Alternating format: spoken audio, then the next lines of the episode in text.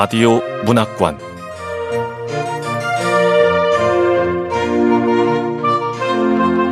한국 단편 문학 특선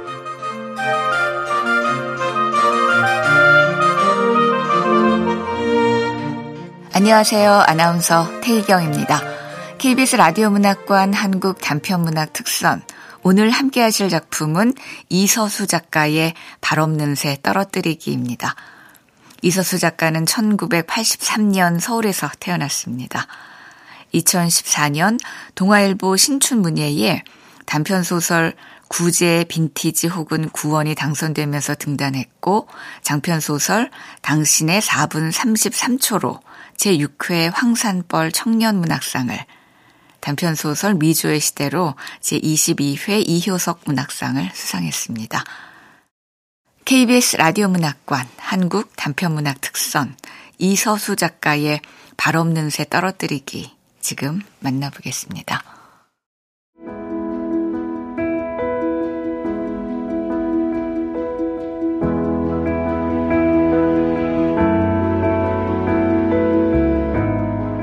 발 없는 새 떨어뜨리기 이서수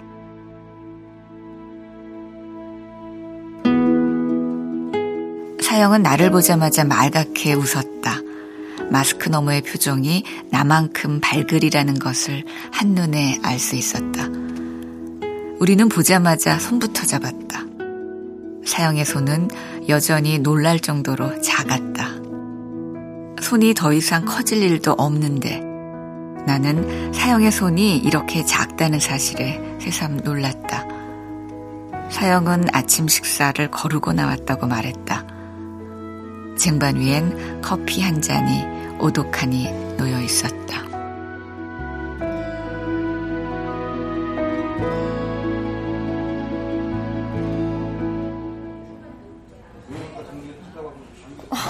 잠깐만, 브런치 할 것 좀 사올게. 나는 얼른 카운터로 걸어가 블루베리 머핀을 사왔다. 사영은 머핀을 조금씩 떼어 먹었다. 입가에 부스러기가 묻어서 냅킨을 건네주었더니 피곤해 보이는 얼굴로 엷게 웃으며 입술을 닦아냈다. 일이 힘드니? 어. 어, 아니다. 언니가 그랬잖아. 이 세상에 안 힘든 일이 없다고. 음, 그랬지. 나는 고개를 끄덕였다. 이 세상엔 안 힘든 일이 없고 안 힘든 일을 찾아보는 일조차 너무 힘들어서 곧바로 포기하게 되었다.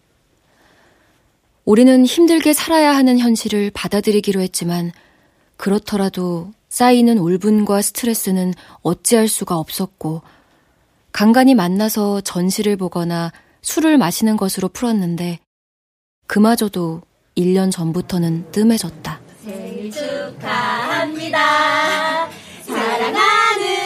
수미 언니 생일 축하합니다. 고맙다 애기들.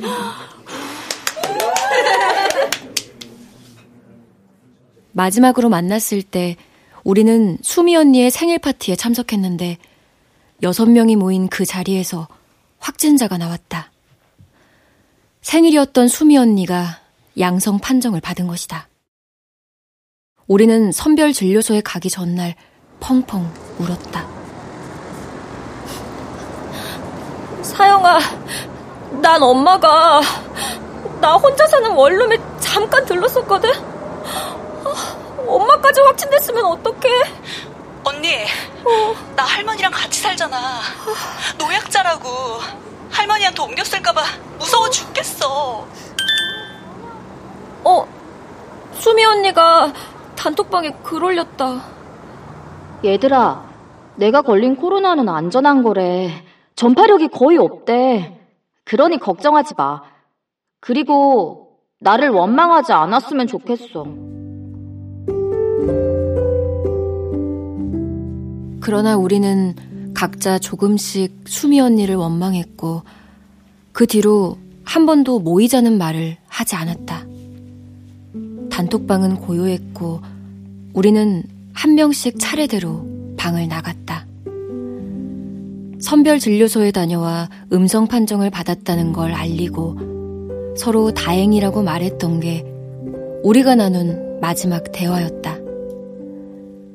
각자 일상 속에서 열심히 마스크를 쓰고 만남을 줄이며 연락 없이 살아갔지만 나는 이따금 사용이 어떻게 살고 있을지 궁금했다. 그동안 어떻게 지냈어? 잘 지냈어. 얼굴에 그늘진 것 보니까 잘 지내지 못했나 보네. 어, 언니, 어. 우리 늦을지도 몰라. 가야 돼. 어. 우리는 커피숍을 나와 에스컬레이터를 타고 컨벤션 홀로 향했다. 사영은 한 달 전 내게 이런 톡을 보냈다. 언니, 나랑 서일페 갈래?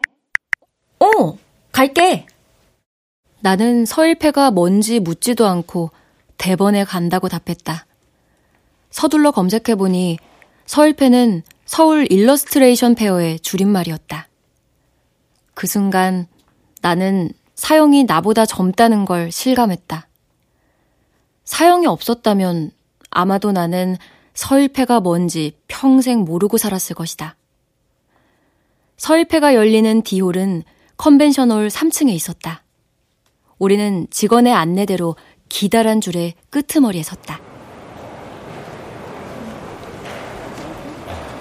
입장하실 거면 종이 팔찌 받으시고 발열 체크도 부탁드립니다. 아, 네. 네. 정상입니다.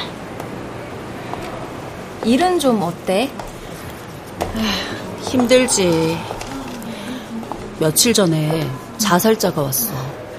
젊은 남자였는데 부모가 집을 비운 사이에 방에 연탄을 피웠대. 죽었니? 어.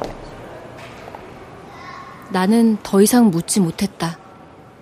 응급실에서 일하게 되었다는 말은 들었지만 전에도 일해본 적이 있으니 괜찮을 거라고 생각했다. 그러나 사형은 전혀 괜찮아 보이지 않았다. 언니, 젊은 사람들이 왜 자꾸 죽는 걸까?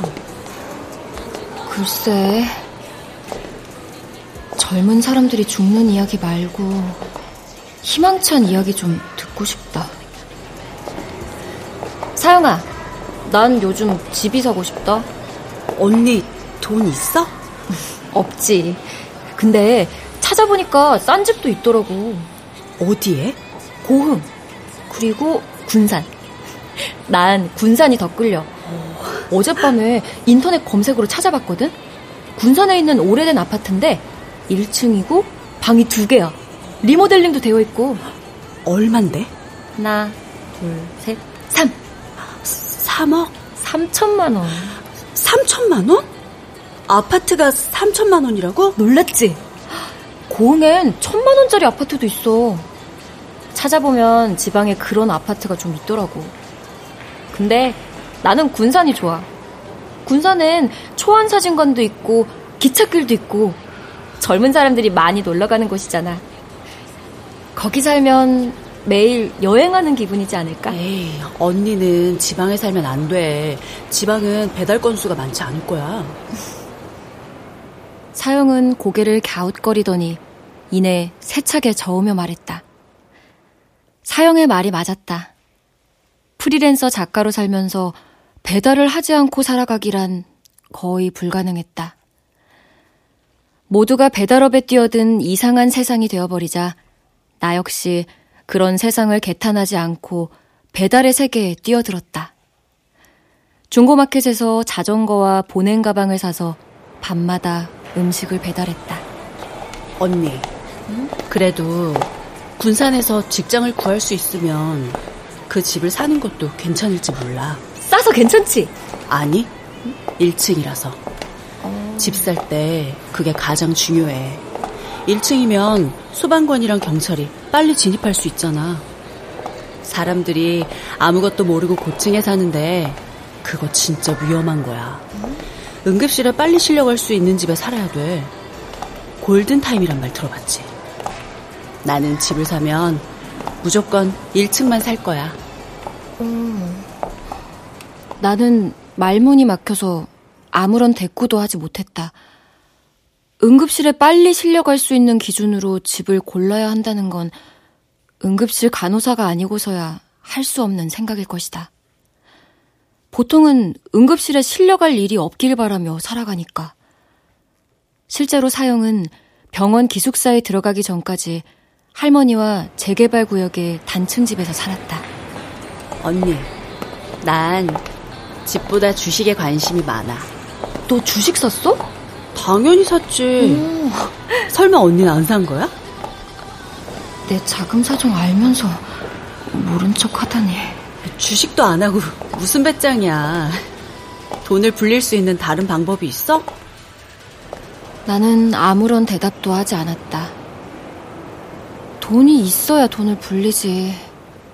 그렇게 속으로만 툴툴거렸고, 그러는 동안 자연스레 수미 언니의 얼굴이 떠올랐다.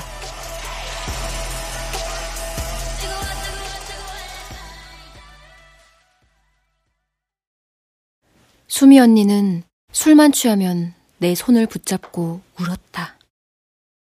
가진이 너처럼 확신할 수 없는 재능과 뜨거운 열정만 갖고 꿈을 이루려는 사람을 볼 때마다 내 가슴이 찢어져. 나는 언니에게 속마음을 털어놓은 걸 무척 후회했다. 우리는 가장 연장자라는 이유로 수미 언니에게 자주 상담을 요청했다. 그러나 돌아오는 답변에 만족한 적은 거의 없었다.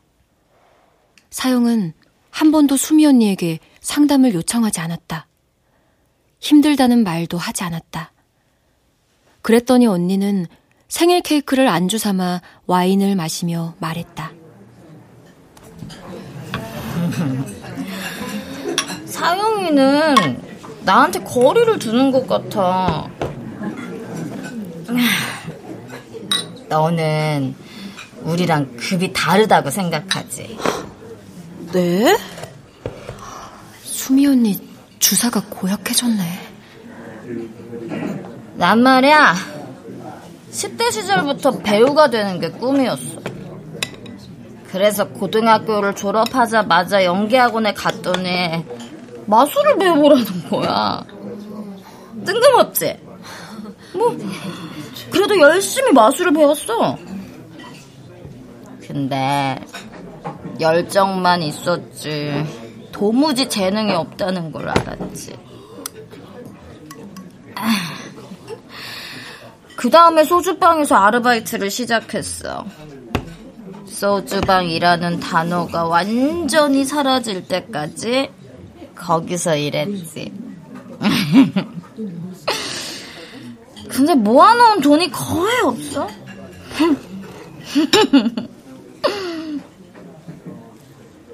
소주방에서 첫 아르바이트를 시작했다니 도대체 수미 언니는 몇 살일까? 우리는 중고마켓을 통해 만났다. 수미 언니는 매일 한 가지 물건을 무료 나눔하는 행사를 한 달간 진행했고, 우리는 모두 언니에게서 물건을 받은 사람들이었다. 나는 커트러리 두 세트, 사영은 마소재 여름 원피스를 받았다. 그 뒤에도 수미 언니는 심리 상담을 해주겠다며 계속 연락을 해왔다. 그렇게 우리는 점점 가까워졌다.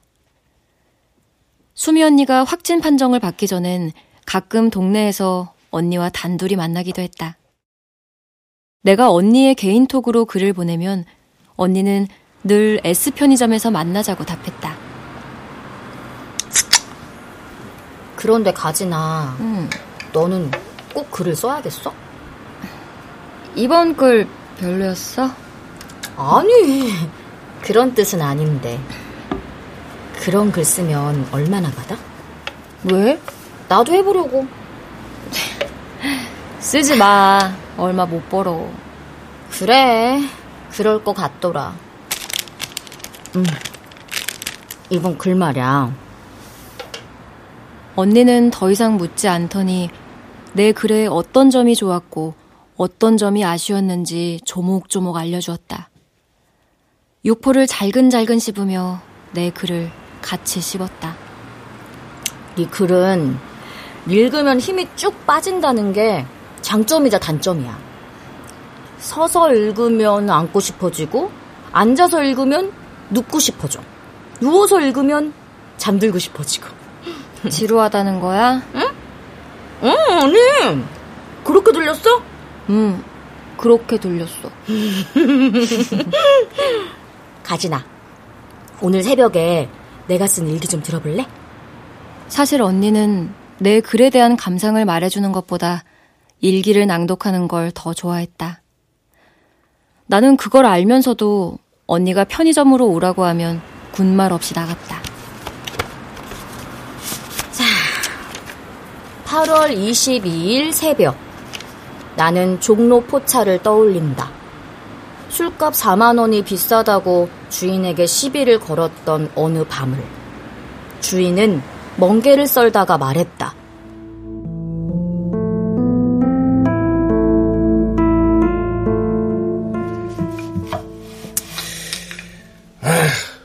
우리도 남는 게 없어요. 아, 그 작작 드셨어야지. 아, 작작 먹었거든요? 아, 내 인생도 남는 게 있어야죠. 3천 원만 깎아주면 남는 게 좀 있을 것도 같은데. 아유, 참나. 별 이상한 소리 다 듣겠네. 아유. 집에 갈 차비는 남기고 싶은데 차비가 남으면 내 인생도 결국 남는 인생이 될 것 같거든요.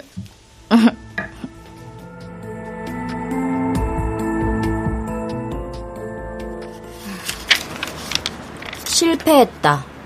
밤새 걸었다. 집까지 걷다가 도중에 집을 버렸다. 더럽게 머니까 버리게 된다. 나는 마흔이 넘었고 여전히 꿈을 버리지 못했다. 사람들은 나를 마흔 개의 다리가 달린 개미처럼 쳐다본다. 그런 존재는 있을 수 없다는 듯이. 날이 밝았고 나는 마흔 개의 다리를 잘라서 주머니에 억지로 쑤셔 넣었다. 그리고 아무렇지 않은 얼굴로 출근하는 사람들 사이를 두 다리로 걸었다. 그러는 동안 주머니 속 마흔 개의 다리가 나를 계속 걷어찼다.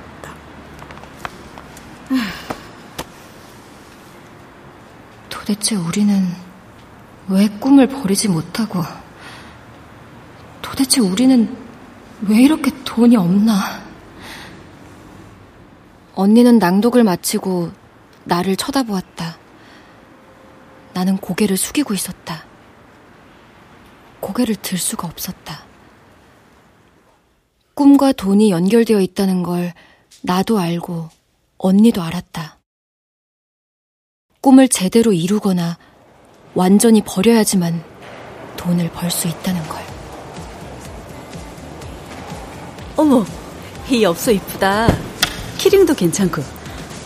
이거, 이거 다 주세요. 네, 손님. 사용은 물건을 잔뜩 사들이기 시작했다.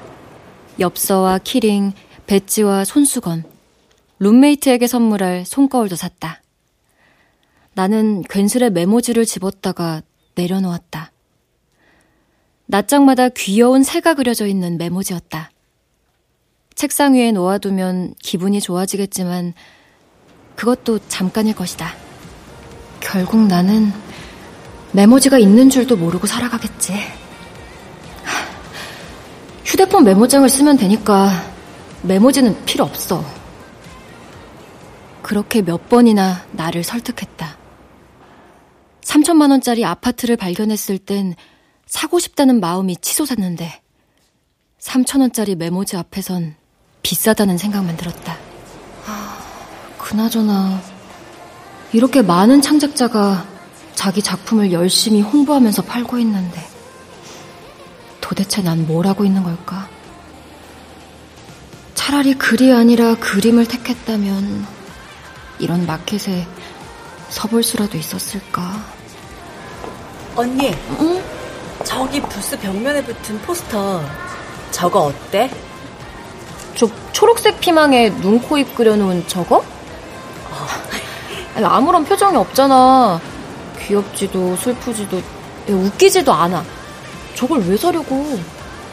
나 일할 때 늘 저런 표정이야. 감정을 조절하는 게 중요해서. 그런 이유라면 무조건 사.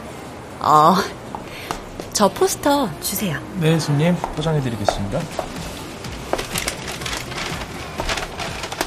사용은 그 포스터를 구입했다. 그리고 무표정한 피망과 달리 활짝 웃었다. 나는 그제야 사형의 마음을 이해했다. 사형에게 서일패는 치유의 장소였다.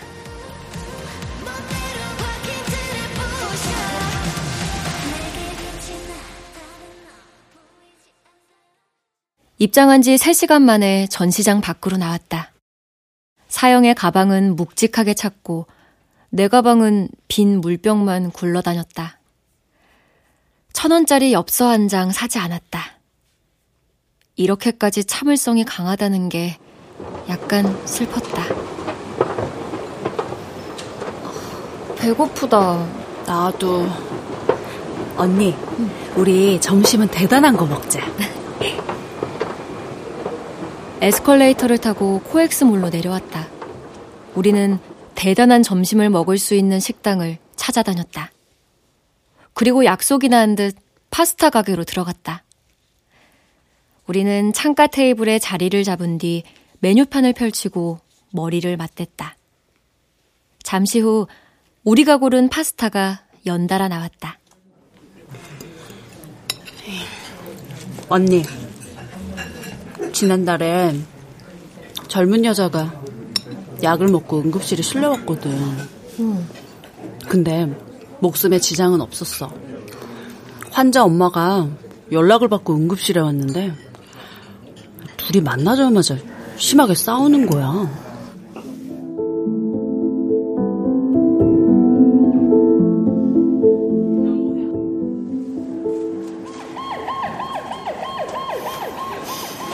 넌 뭐야? 이게 다 뭐냐고! 뭐긴 뭐야! 죽으려고 한 거지! 도대체 왜? 왜? 엄마 때문에! 엄마 때문에 힘들어서!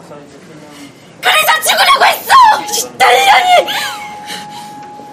엄마한테 못하는 소리가 없어!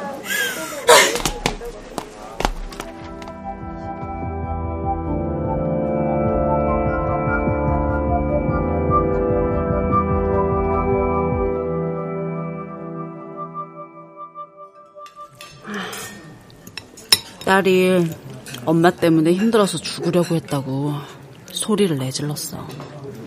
그러니까 엄마가 화가 나서 그냥 가버렸거든. 그리고 그날 저녁에 목을 맨 자살자가 실려왔는데 보니까 그 엄마였어. 사망한 채로 발견돼서 할 수 있는 건 없었고 그런데 그 딸이 그때까지 우리 병원에 있었거든.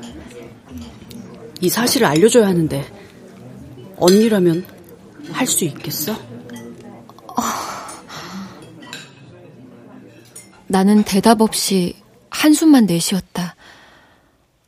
도대체 그걸 어떻게 말해야 할까? 내가 모르는 일들을 사형은 아주 많이 알고 있을 것이다. 응급실에서 벌어지는 기가 막힌 죽음을, 두 눈을 의심하게 하는 끔찍한 상처를, 돌이킬 수 없는 훼손을, 극적인 회생을. 나는 근무복을 입고 응급실을 뛰어다니는 사형을 떠올렸다. 내가 한 줄의 아름다운 문장을 만들려고 다리를 떨며 앉아있을 동안 사형은 사경을 헤매는 사람에게 심폐소생술을 실시할 것이다. 그렇게 이 세상으로 돌아온 사람을 보고 안도하는 것도 잠시. 곧바로 응급실에 실려온 또 다른 사람에게 달려가 그 사람을 구하겠지. 사람을 구하는 사형은 너무나 멋지다. 반면에 나의 문장은 도대체 누굴 구하고 있는 걸까? 나조차 구하지 못하는 건 확실했다. 언니, 응급실에 실려온 사람이 죽으면 어. 누가 정리하는지 알아? 누가 하는데? 내가. 나 같은 간호사들이 해. 죽은 사람을 만지는 게 어떨 것 같아? 주사 라인 정리하고 피 닦아주고 옷을 갈아입히려면 사망한 환자의 몸을 만져야 하는데 어떨 것 같아?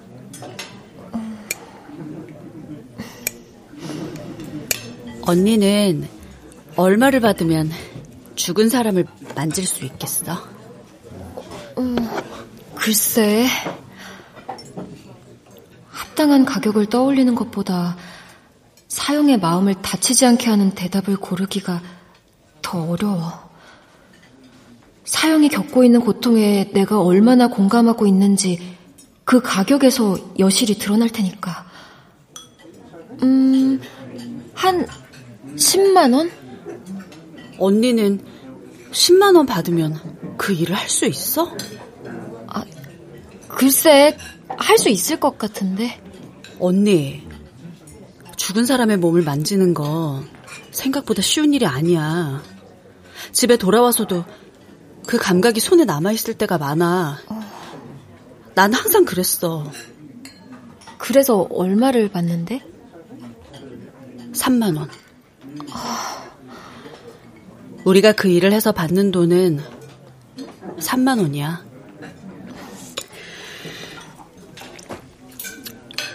사람들은 그러지? 한국은 의료 서비스가 좋은 나라라고. 뭐든 신속하고 돈만 주면 어떤 검사든지 다 받을 수 있다고.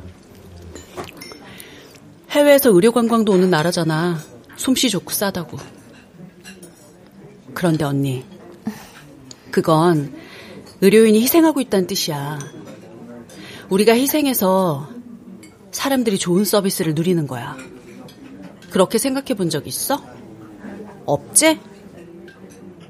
없다. 그런 생각은 해본 적이 없다. 나 같은 비의료인은 더더욱 정확하고 빠른 의료 서비스를 원한다. 비급여 진료가 대폭 줄어들길 원한다. 건강보험료가 더 낮아지길 원한다. 의사가 더 친절하길 원한다. 간호사가 주사를 안 아프게 놓아주길 원한다. 24시간 원할 땐 언제든지 신속하게 의료 서비스를 받길 원한다. 그런데 사영아, 너는 그런 일에서 돈 많이 벌 거 아냐. 코로나 시국에 잘릴 걱정도 없잖아. 너 힘든 것 공감 못 해주고 내 생각만 하는 것. 좀 이기적이다.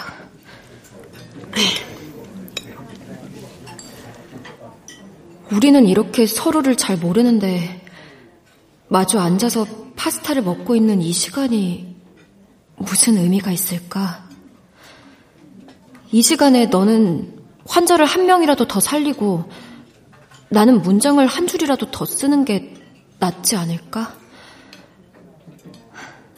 하지만 그렇게 해서 너는 정말로 환자를 살리겠지만 난 내 글을 살리지 못할 거야. 언니, 응. 내 말 듣고 있어? 어. 아, 잠깐. 언니 줄 거 있다. 응? 어, 명절 선물로 받은 건데 언니 주려고 가져왔어. 와. 언니 햄 통조림 좋아하잖아. 아, 여덟 개나. 이 무거운 걸 가방 안에 넣고 다닌 거야? 고맙다. 나는 햄 통조림을 건네받아서 내 가방 안에 넣었다. 텅 비어있던 가방이 금세 묵직해졌다. 동시에 사형에게 느꼈던 거리감이 확 줄어들었다. 사형이라는 이름은 모래사, 그림자 영이라는 한자로 이루어져 있다. 사형에 집 나간 엄마가 지어준 이름이다. 그는 인천에서 태어나고 자란 사람으로 사형을 낳기 전까지 록밴드 보컬로 활동했다. 밴드명은 발 없는 새. 처음 발매한 앨범의 타이틀곡은 모래 그림자였고, 그게 사형의 이름이 되었다. 그러나 이름과 달리 사형은 발 없는 모래처럼 가볍게 살지 않았고 그림자처럼 존재감 없이 살지도 않았다. 체구가 작아도 어딜 가나 자기 몫을 해냈고 당차게 자기 생각을 말할 줄 알았다. 집 나간 엄마에 대한 그리움을 드러내거나 부양해야 하는 할머니를 버거워한 적은 한 번도 없었다. 나는 이 사회에서 번듯하게 자리 잡고 살아가는 사형을 만날 때마다 나까지 번듯해지는 기분이 들었다. 실은 전혀 번듯하지 못한 사람이었으니까. 나는 햄 통조림으로 가득 찬 가방을 옆에 내려놓고 포근해진 마음으로 입을 열었다. 사영아, 내가 아는 어떤 언니가 있거든. 이 바닥에 오래 있다가 자살 시도도 몇 번 하고 독립 출판으로 책도 몇 권 낸 언니야. 근데 책이 참 안 팔렸어. 책을 냈는지 아무도 모르는 거야. 그러다가 딱 한 명의 팬이 생겼어. 그 팬이 언니 글을 너무 좋아하는 거야. 그래서 계절이 바뀔 때마다 컵라면 한 박스를 보내줬어. 언니는 그때마다 웃으면서 좋아했는데 어, 언니가 컵라면 사 먹을 돈이 없어서 그러는 건 아니야. 그건 알지? 음, 알아. 난 언니를 보고 이런 생각이 들었어. 단 한 사람만 믿어주고 지지해주면 그 사람은 산다고. 그 언니, 이제 자살할 생각 같은 거 안 해. 팬이 보내준 컵라면 먹고 힘내서 글 써. 언니. 응? 그거 너무 낭만적인 생각 같지 않아? 뭐? 언니가 언니라고 부르는 걸 보면 언니보다 나이가 더 많다는 건데 응. 한 명의 팬을 위해 글을 계속 쓰면 그 언니의 미래는 어떻게 되는 건데? 그러니까 그 팬은 그 언니 인생에 결론적으로 도움이 안 되는 사람일 수 있어. 인생은 힘 줘야 하는 일과 힘 빼야 하는 일이 있어. 언니랑 그 언니는 힘 빼야 하는 일에 힘을 주는 게 문제 같아. 꿈은 힘을 빼야 하는 일이야. 현실은 힘을 줘야 하는 일이고. 야! 무슨 말을 그렇게 재수없게 해? 나는 벌컥 화를 냈다. 사영은 대답 없이 내 가방을 가져가더니 자기 가방에 있던 물건 몇 가지를 옮겨 담았다. 서일패에서 산 것들이었다. 너 지금 뭐해? 나 혼자 쓰려고 이렇게 많이 샀겠어? 고맙다. 잘 쓸게. 놀라울 정도로 금세 화가 수그러들었다. 사영은 머뭇거리며 일어나려는 나의 손에서 계산서를 휙 낚아챘다.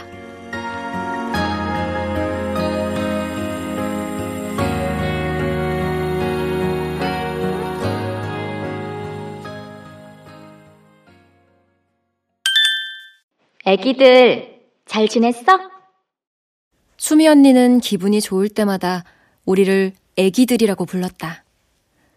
생일 파티에 모였던 사람들을 제외하고 단톡방에 모르는 사람이 한 명 더 있었다.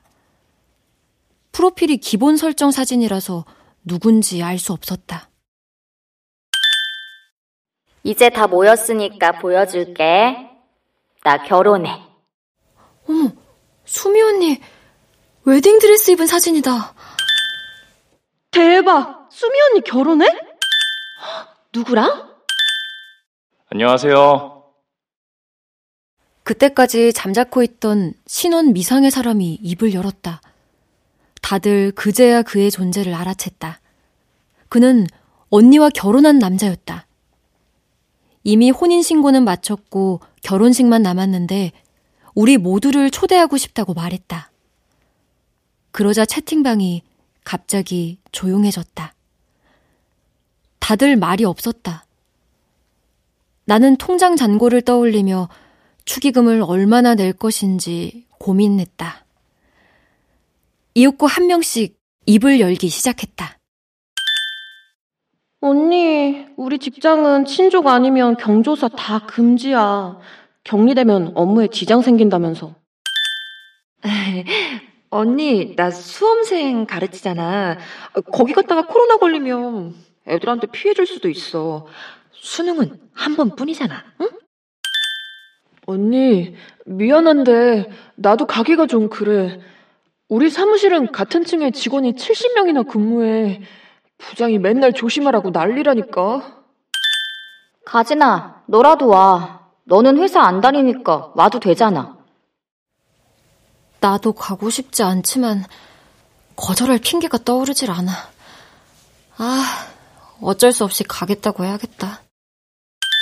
어, 사용이 글이다. 언니, 응급실은 지금 비상이야. 환자가 실려와도 열 있고 호흡기 증상 있으면 바로 음압병상으로 옮긴다고. 그마저도 몇 개 없어서 환자를 못 받을 때가 많아. 응급실에 실려와도 치료를 못 받아서 죽을 수도 있는 거야. 이 시국에 결혼식이 중요해? 우리 거리두기 좀 지키자. 알았다. 너희들 다 오지 마.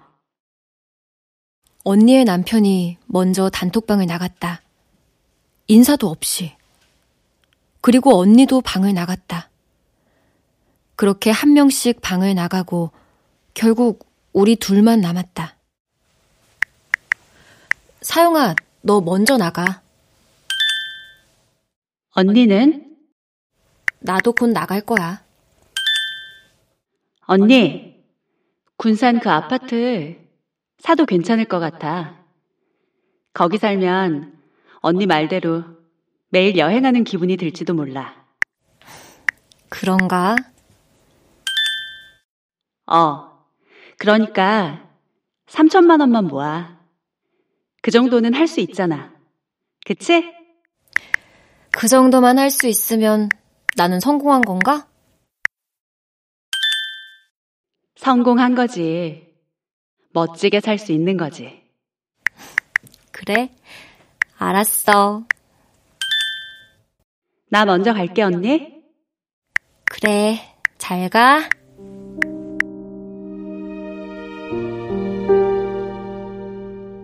사용은 단톡방을 나갔다. 나는 아무도 없는 방에 남아 우리가 남긴 메시지를 보았다. 느닷없는 초대와 능수능란한 거절, 서글픈 위로와 지키지 못할 약속. 문장은 우리를 보호하는 갑옷이고 찌르는 창이고 잘라내는 칼날이고 이어주는 교각이지만 대체로 이 채팅방의 문장은 쓰레기에 가까웠다.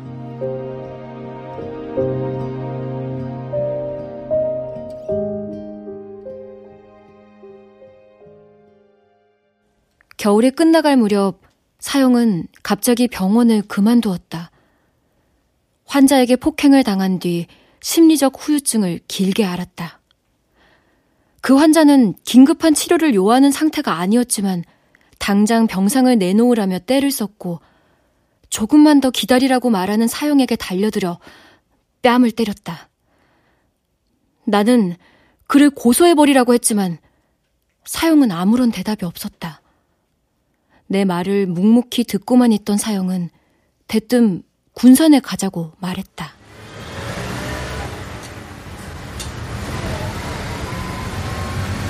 열흘 뒤 우리는 군산으로 향하는 버스에 올랐다. 이틀간의 서치 끝에 근사한 게스트하우스를 예약했다. 그러느라 상당한 돈을 써버렸지만 이상하게도 아깝지 않았다. 언니, 그 아파트는 여기서 멀어? 음. 우리는 초원 사진관을 보고 나와 목적지 없이 걸었다. 그 아파트는 여기서 멀어 라고 답해야 하는데 선뜻 말이 나오지 않았다. 그 아파트를 보러 가야 하는데 자꾸만 미루고 있었다. 아파트라고 해놓고 실상은 아파트가 아니라 다 쓰러져가는 폐가면 어쩌나. 혹은 주변에 아무것도 없거나 우범 지역처럼 무서운 곳이면 어쩌나. 그런 생각들만 떠올랐다. 그 아파트를 직접 보고 싶지 않다는 걸 군산에 도착해서야 깨달았다. 그 아파트는 최후의 보루 같은 것이어서 절대로 실망하고 싶지 않았다. 직접 보지만 않으면 내 마음 속에서 영원히 멋진 아파트로 남아있을 것 같았다.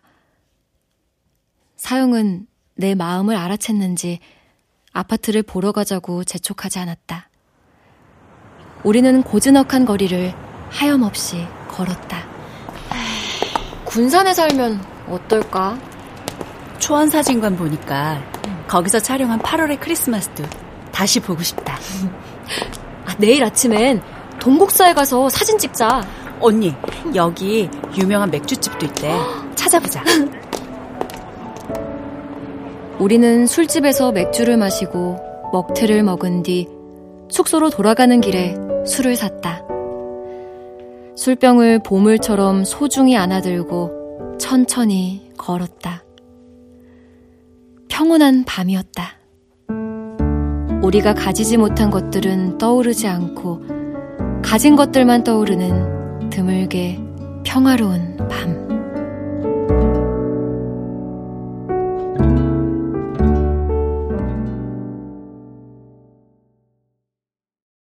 숙소에 도착하고 나선 번갈아 씻은 뒤 술을 마셨다. 그리고 나란히 침대에 누웠다. 뒤늦게 술 기운이 올라와 천장이 빙그르르 돌았다. 사영아, 나 갑자기 이런 생각이 든다. 네 이름은 모래 그림자라는 뜻이고 내 음. 이름은 아름답고 참된 것이란 뜻인데 어쩐지 우리 이름이 바뀐 것 같다는 생각? 언니가 모래 그림자? 응. 넌 아름답고 참된 것. 넌 사람 목숨을 구하니까. 언니는 언니 이름이 어울려. 나는 내 이름이 어울리고. 나는 엄마를 닮았는지도 몰라. 훌쩍 사라지고 싶다는 생각을 너무 자주 하거든. 너 어디로 가고 싶니? 가고 싶지. 늘 어디론가 가고 싶어. 사영아, 너 여기 왜 오자고 했어? 그 집 보려고. 너는 그 집에서 안 살아도 되잖아. 돈 많이 모았을 거 아니야. 그래도 집은 못 사지. 그리고 나 돈 많이 못 모았어. 내가 돈 빌려달라고 할까봐 거짓말 에? 하는 거야? 아, 뭐야? 사영은 웃기만 하다가 자신을 향해 뻗어 있는 내 손을 잡았다. 매번 놀랄 정도로 작은 사영의 손. 이렇게 작은 손으로 몇 명을 이 세상으로 데려왔을까? 언니, 응. 우리 수미 언니 결혼식 가볼까? 응? 언니가 사실 우리를 좋아했던 거잖아. 그러니까 그렇게 자주 연락했겠지. 우리가 언니를 배신한 거지. 코로나 걸렸다고 원망하면서. 맞아. 그랬어. 그땐 언니가 코로나 걸렸다니까 미웠거든. 음. 할머니가 걱정돼서. 근데 생일 파티 해주겠다고 말한 건 우리잖아. 언닌 잘못 없어. 언니 그때 알바 잘리고 집에만 있었는데 그런데도 걸렸잖아. 우리가 가면 언니가 좋아하겠지? 좋아하겠지. 언닌 우리 말고 친구도 거의 없잖아. 그럼 가서 단체 사진 찍고 오자. 그래, 그러자. 나는 사영의 손을 놓았고 사영은 눈을 감은 채로 오랫동안 말이 없었다. 하고 싶은 말이 있는데 결국 하지 못할 것 같았다.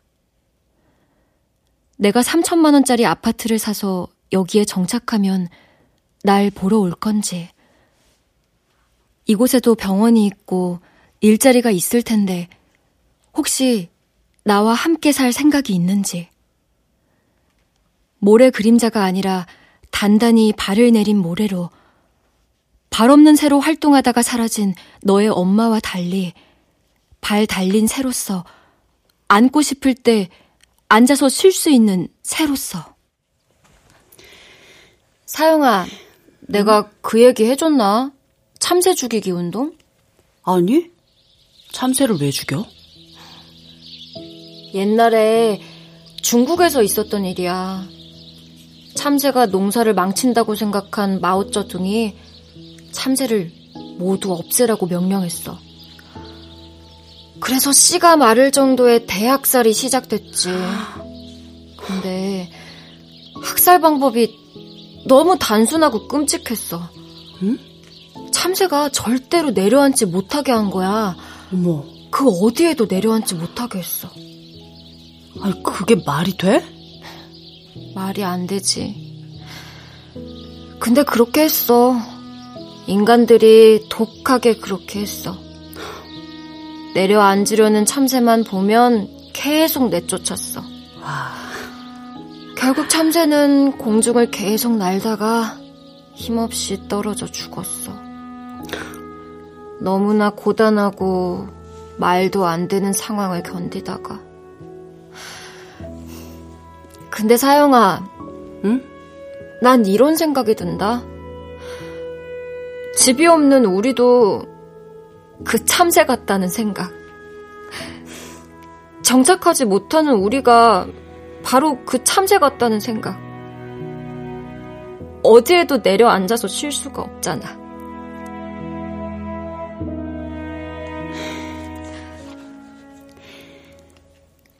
언니, 우리 내일 아침에 그 아파트 보러 가자. 언니, 응급실에 실려온 환자들은 겉으로 보이는 게 전부가 아니야. 그래서 정말 많은 생각을 해야 돼. 그냥 돌려보내면 갑자기 죽을 수도 있거든. 죽음을 향해 다가가는데 본인은 물론이고 아무도 그 사실을 모를 수가 있어. 그러니까 언니, 사람은 자주 만나서 서로를 잘 살펴봐야 해. 혼자 있으면 안 돼. 에휴, 언니, 나 잘래. 어, 자. 시간이 많이 흐른 뒤에도 우리가 여전히 기숙사와 월세방을 맴돌고 있다면 그건 문제가 될 거야. 언제쯤 어디에 발을 내릴지 모르니까. 일단 발을 내려야 그 다음을 떠올릴 수 있을 테니까.